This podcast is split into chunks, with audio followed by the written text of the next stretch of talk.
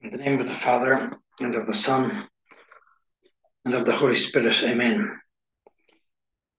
My Lord and my God, I firmly believe that you are here, that you see me, that you hear me. I adore you with profound reverence. I ask your pardon for my sins and grace to make this time of prayer fruitful.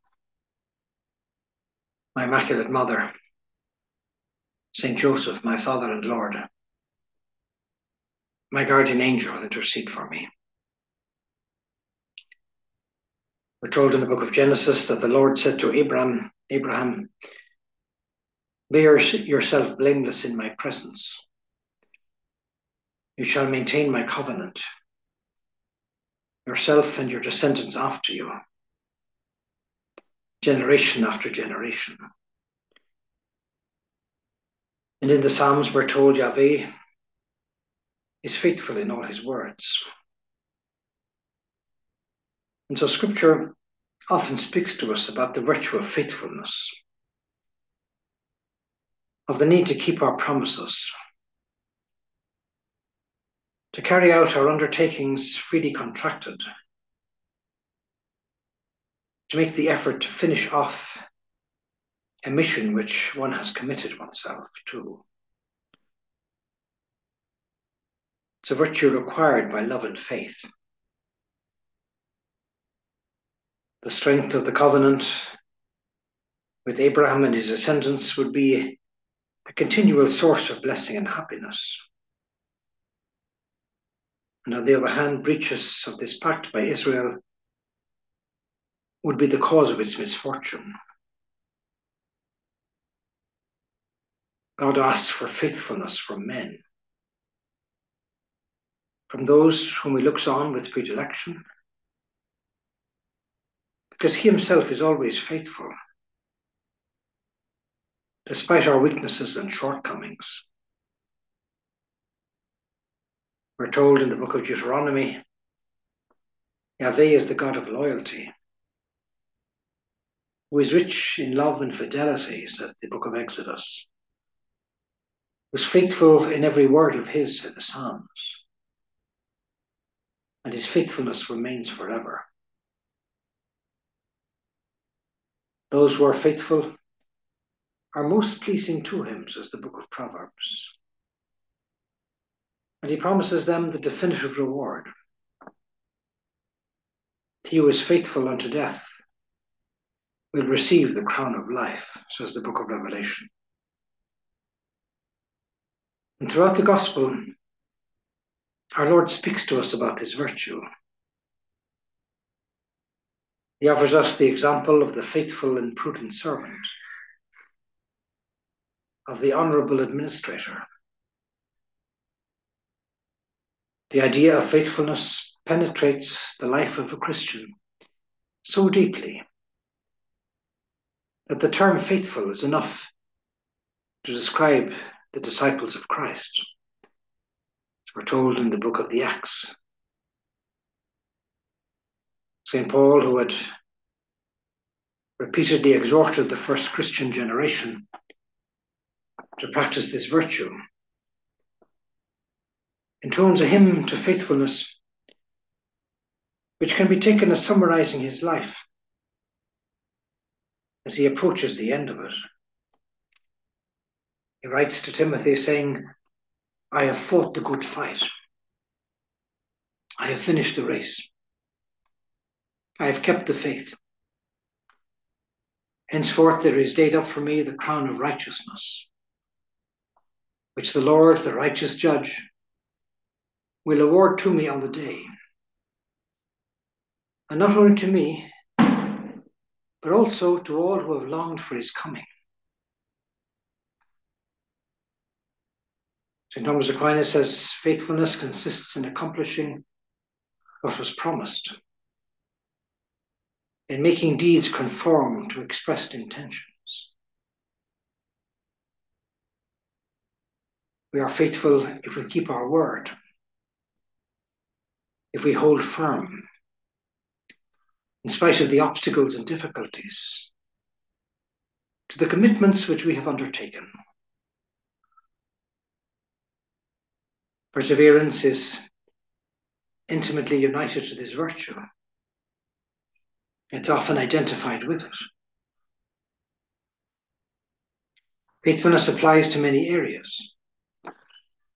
Our relationship with God, between spouses, among friends. It's an essential virtue. Without it, social intercourse becomes impossible. As far as the spiritual life is concerned, it's closely related to love, faith, and vocation.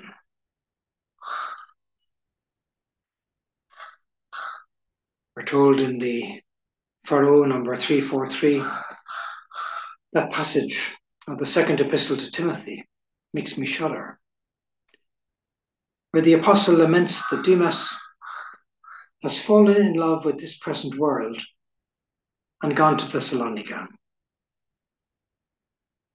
for fear of persecution, for a trifle. This man, whom St. Paul had quoted in other epistles as being among the saints, had betrayed the divine enterprise. I shudder when I realize how little I am. And it leads me to demand from myself faithfulness to the Lord, even in events that might seem to be indifferent. For if they do not help me to be more united to Him, I do not want them.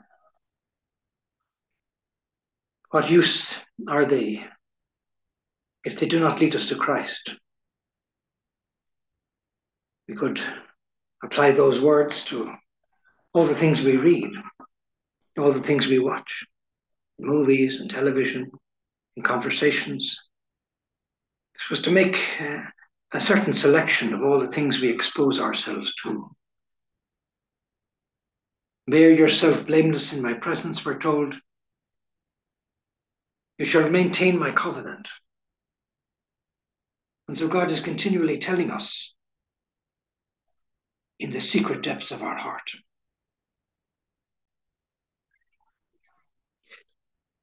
Our age and culture is not an age characterized by a flowering of this virtue of faithfulness. Perhaps for this reason, our Lord wants us to appreciate this particular virtue all the more. Both in the implementing of a dedication freely undertaken in our relationship with Him and in our human relationships with others. Many might ask, how can this person, who is changeable and weak, commit himself forever? Well, he or she can. Because his faithfulness is sustained by one who is himself unwavering, who is neither lacking in strength nor subject to mutability, by God Himself. And so the Psalms tells us that Yahweh is faithful in all his words. And so our Lord supports this disposition in those who wish to remain loyal to their commitments, and especially to their most important one. This is the commitment that relates directly to God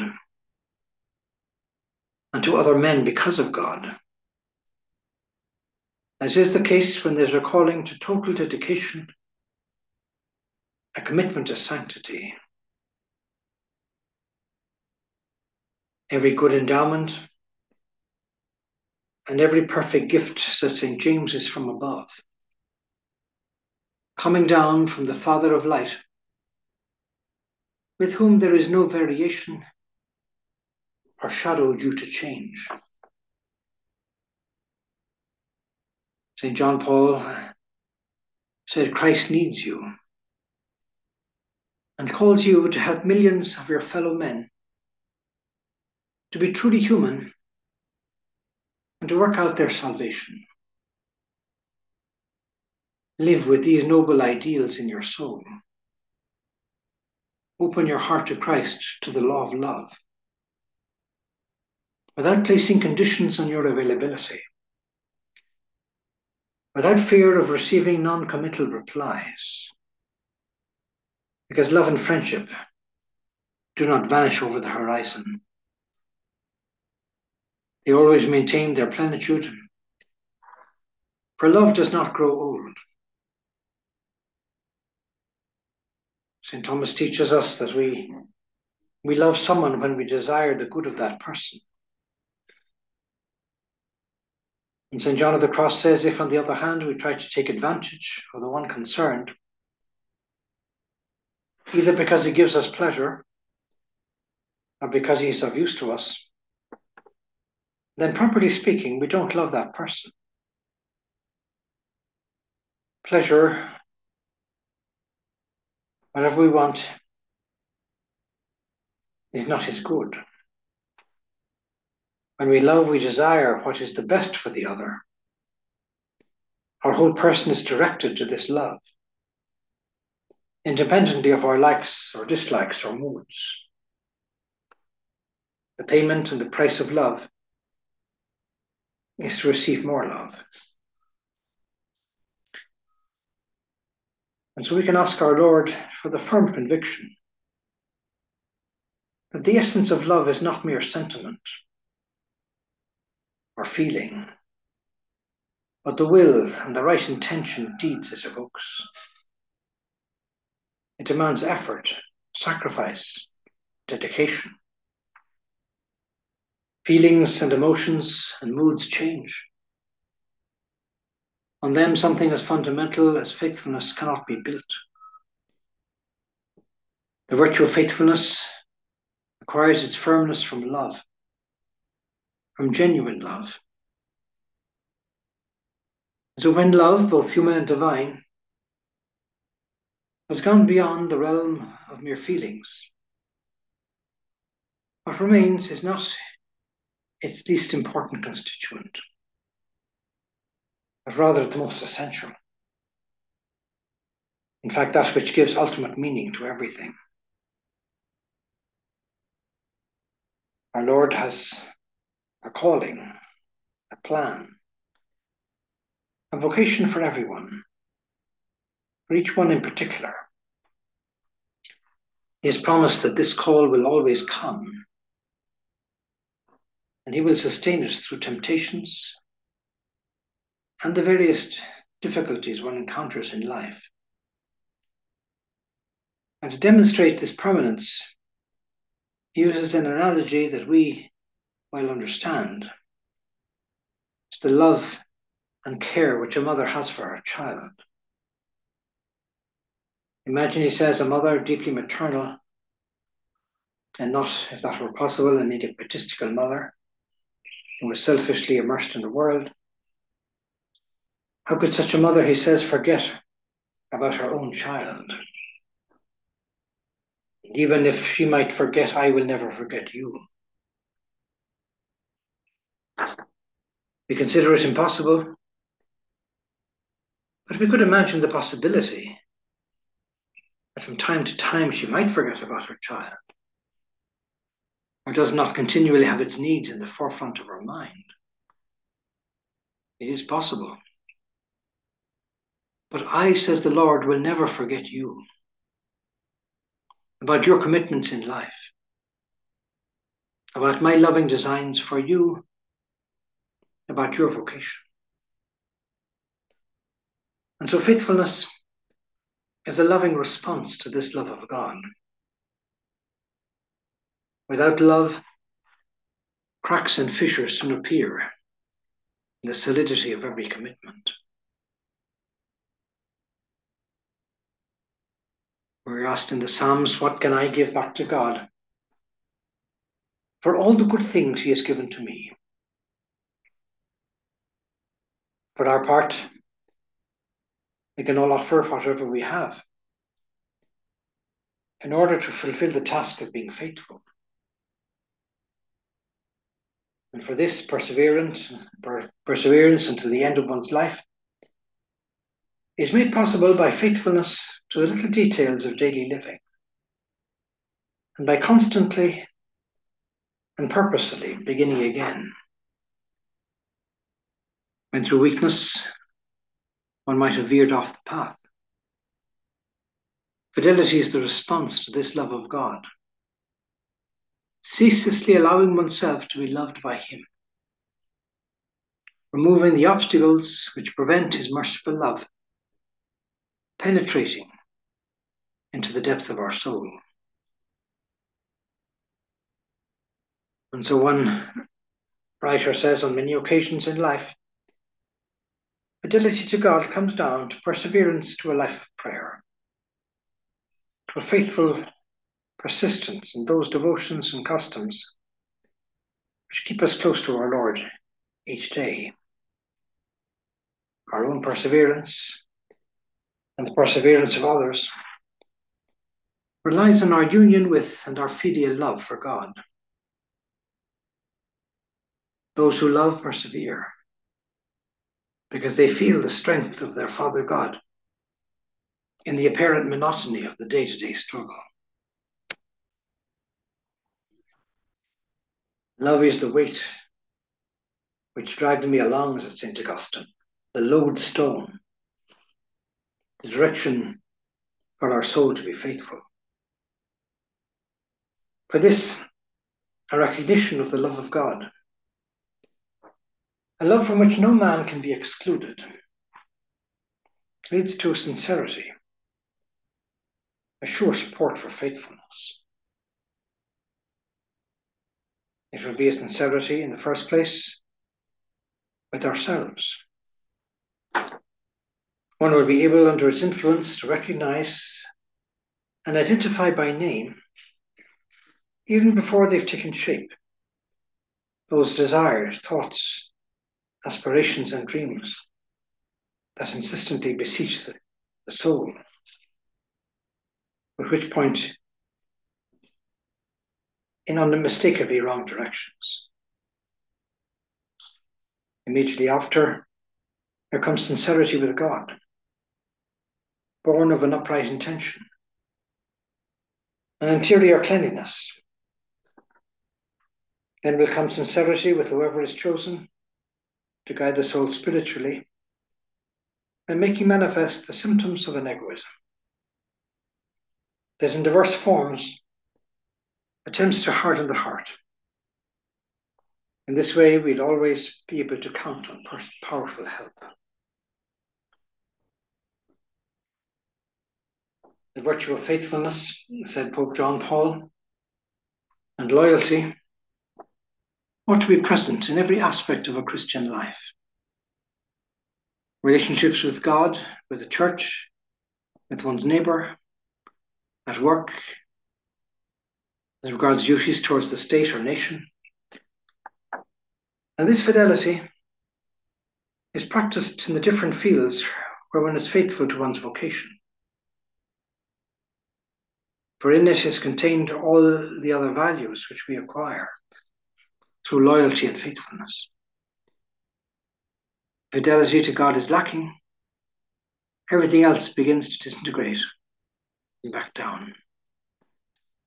The heart of Jesus, the human heart of the God man, is aflame with the living call of triune love, which can never be extinguished. It is faithful in its love for men. We have to learn from this faithful love. Scripture tells us of a well respected Jewish scribe named Eleazar, who was 90 years of age at the time of a certain persecution. He steadfastly refused to betray the faith of his fathers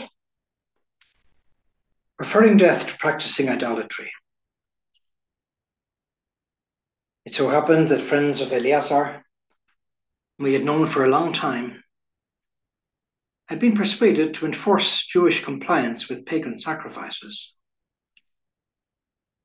And these men privately urged Eleazar to join in the sacrificial meal with meat of his own choosing. A compromise which he, which he was assured would save him from execution. And yet Eleazar made a noble resolve to honour God and his holy law. His heroic decision was in accordance with his entire exemplary life. Eleazar realized that it would be beneath the dignity of a man of his age to engage in such dissimulation. He was anxious not to give bad example to the young. Such pretense, he said, is not worthy of our time of life. As many of the young should suppose that Eleazar, in his 90th year, had gone over to an alien religion. And through my pretense, for the sake of living a brief moment longer, they should be led astray because of me, while I defile and disgrace my old age. For even if for the present I should avoid the punishment of men, yet whether I live or die, I shall not escape the hands of the Almighty. Interesting words for professional people who might be tempted to do something wrong, do business under the table, to perform an abortion, prescribe the morning after pill, to take a bribe, etc., etc. And the Eleazar refused to give in, and so he's taken, he was taken at once to be tortured. When he was about to die, he groaned aloud. It is clear to the Lord in his holy knowledge that though I might have been saved from death, I am enduring terrible sufferings in my body after this beating. But in my soul, I'm glad to suffer these things because I fear him. The inspired author relates that Eleazar's heroic death was an example of nobility and a memorial of courage, not only to the young, but to the great body of his nation. As we Christians to be loyal to the Lord. No amount of peer pressure or inconvenience would make us compromise our beliefs or our principles. St. John Chrysostom was called Eleazar the proto-martyr of the Old Testament. His serene composure in the face of martyrdom is in some way a foretaste of the joy in persecution that Jesus promised to his disciples. Our Lord grants this joy to those who persevere in the faith and their vocation, despite every type of contradiction. The first Christians had the custom of speaking of their fellow Christians as the faithful. This terminology came into common use during a period of harsh external difficulties, persecution, campaigns of slander and coercion.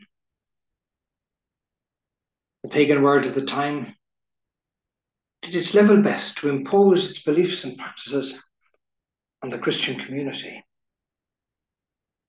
Yet they remained faithful despite the most grievous consequences.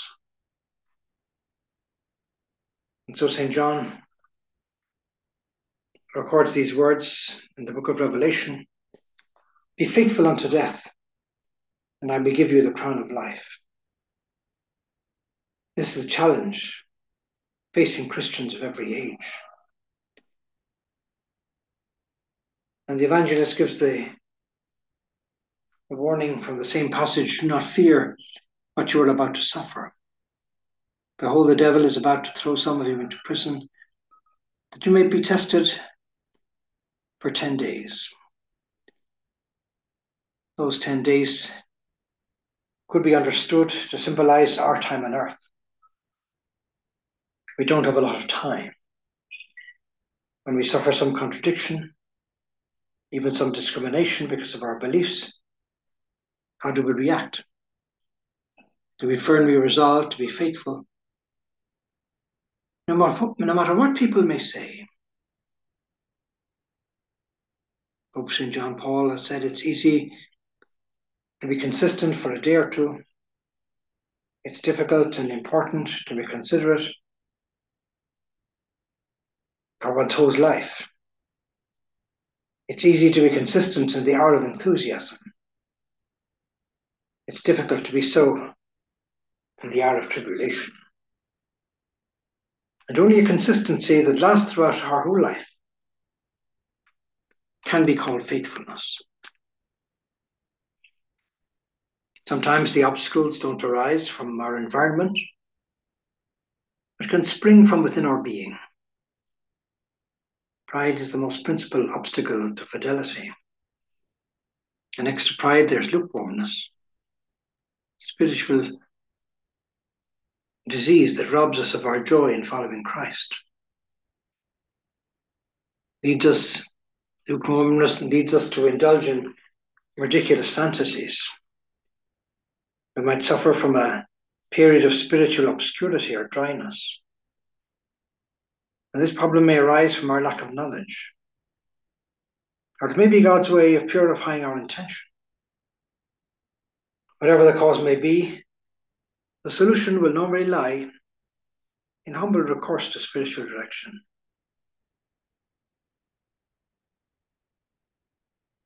And in the persevering prayer to our Lord. If we're willing to be led, God will take us by the hand. So it Josemaria in Friends of God.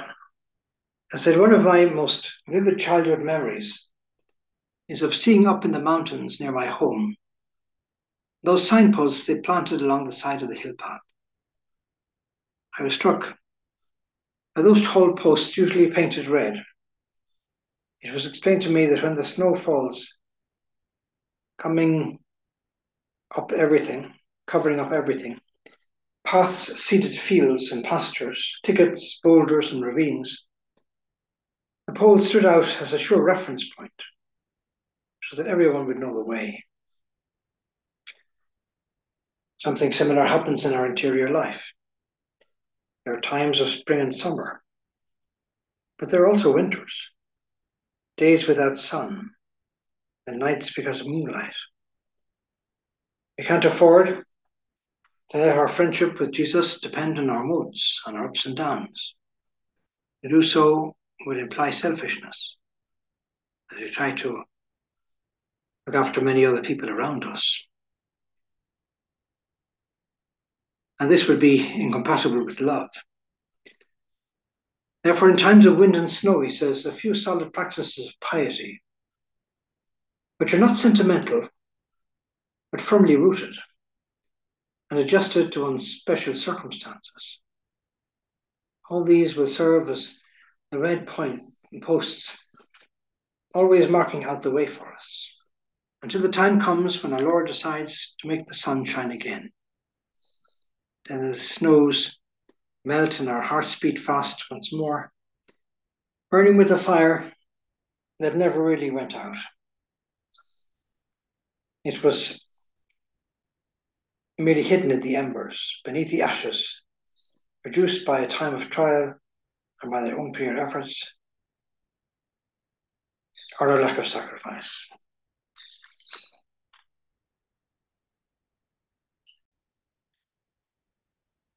And so we can turn to Our Lady, Virgo Fidelis, Virgin most faithful.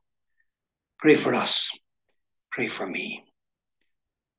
I thank you, my God, for the good resolutions, affections, and inspirations that you have communicated to me during this meditation. I ask your help to put them into practice. My Immaculate Mother, Saint Joseph, my Father and Lord, my guardian angel, intercede for me. In the name of the Father, and of the Son, and of the Holy Spirit. Amen.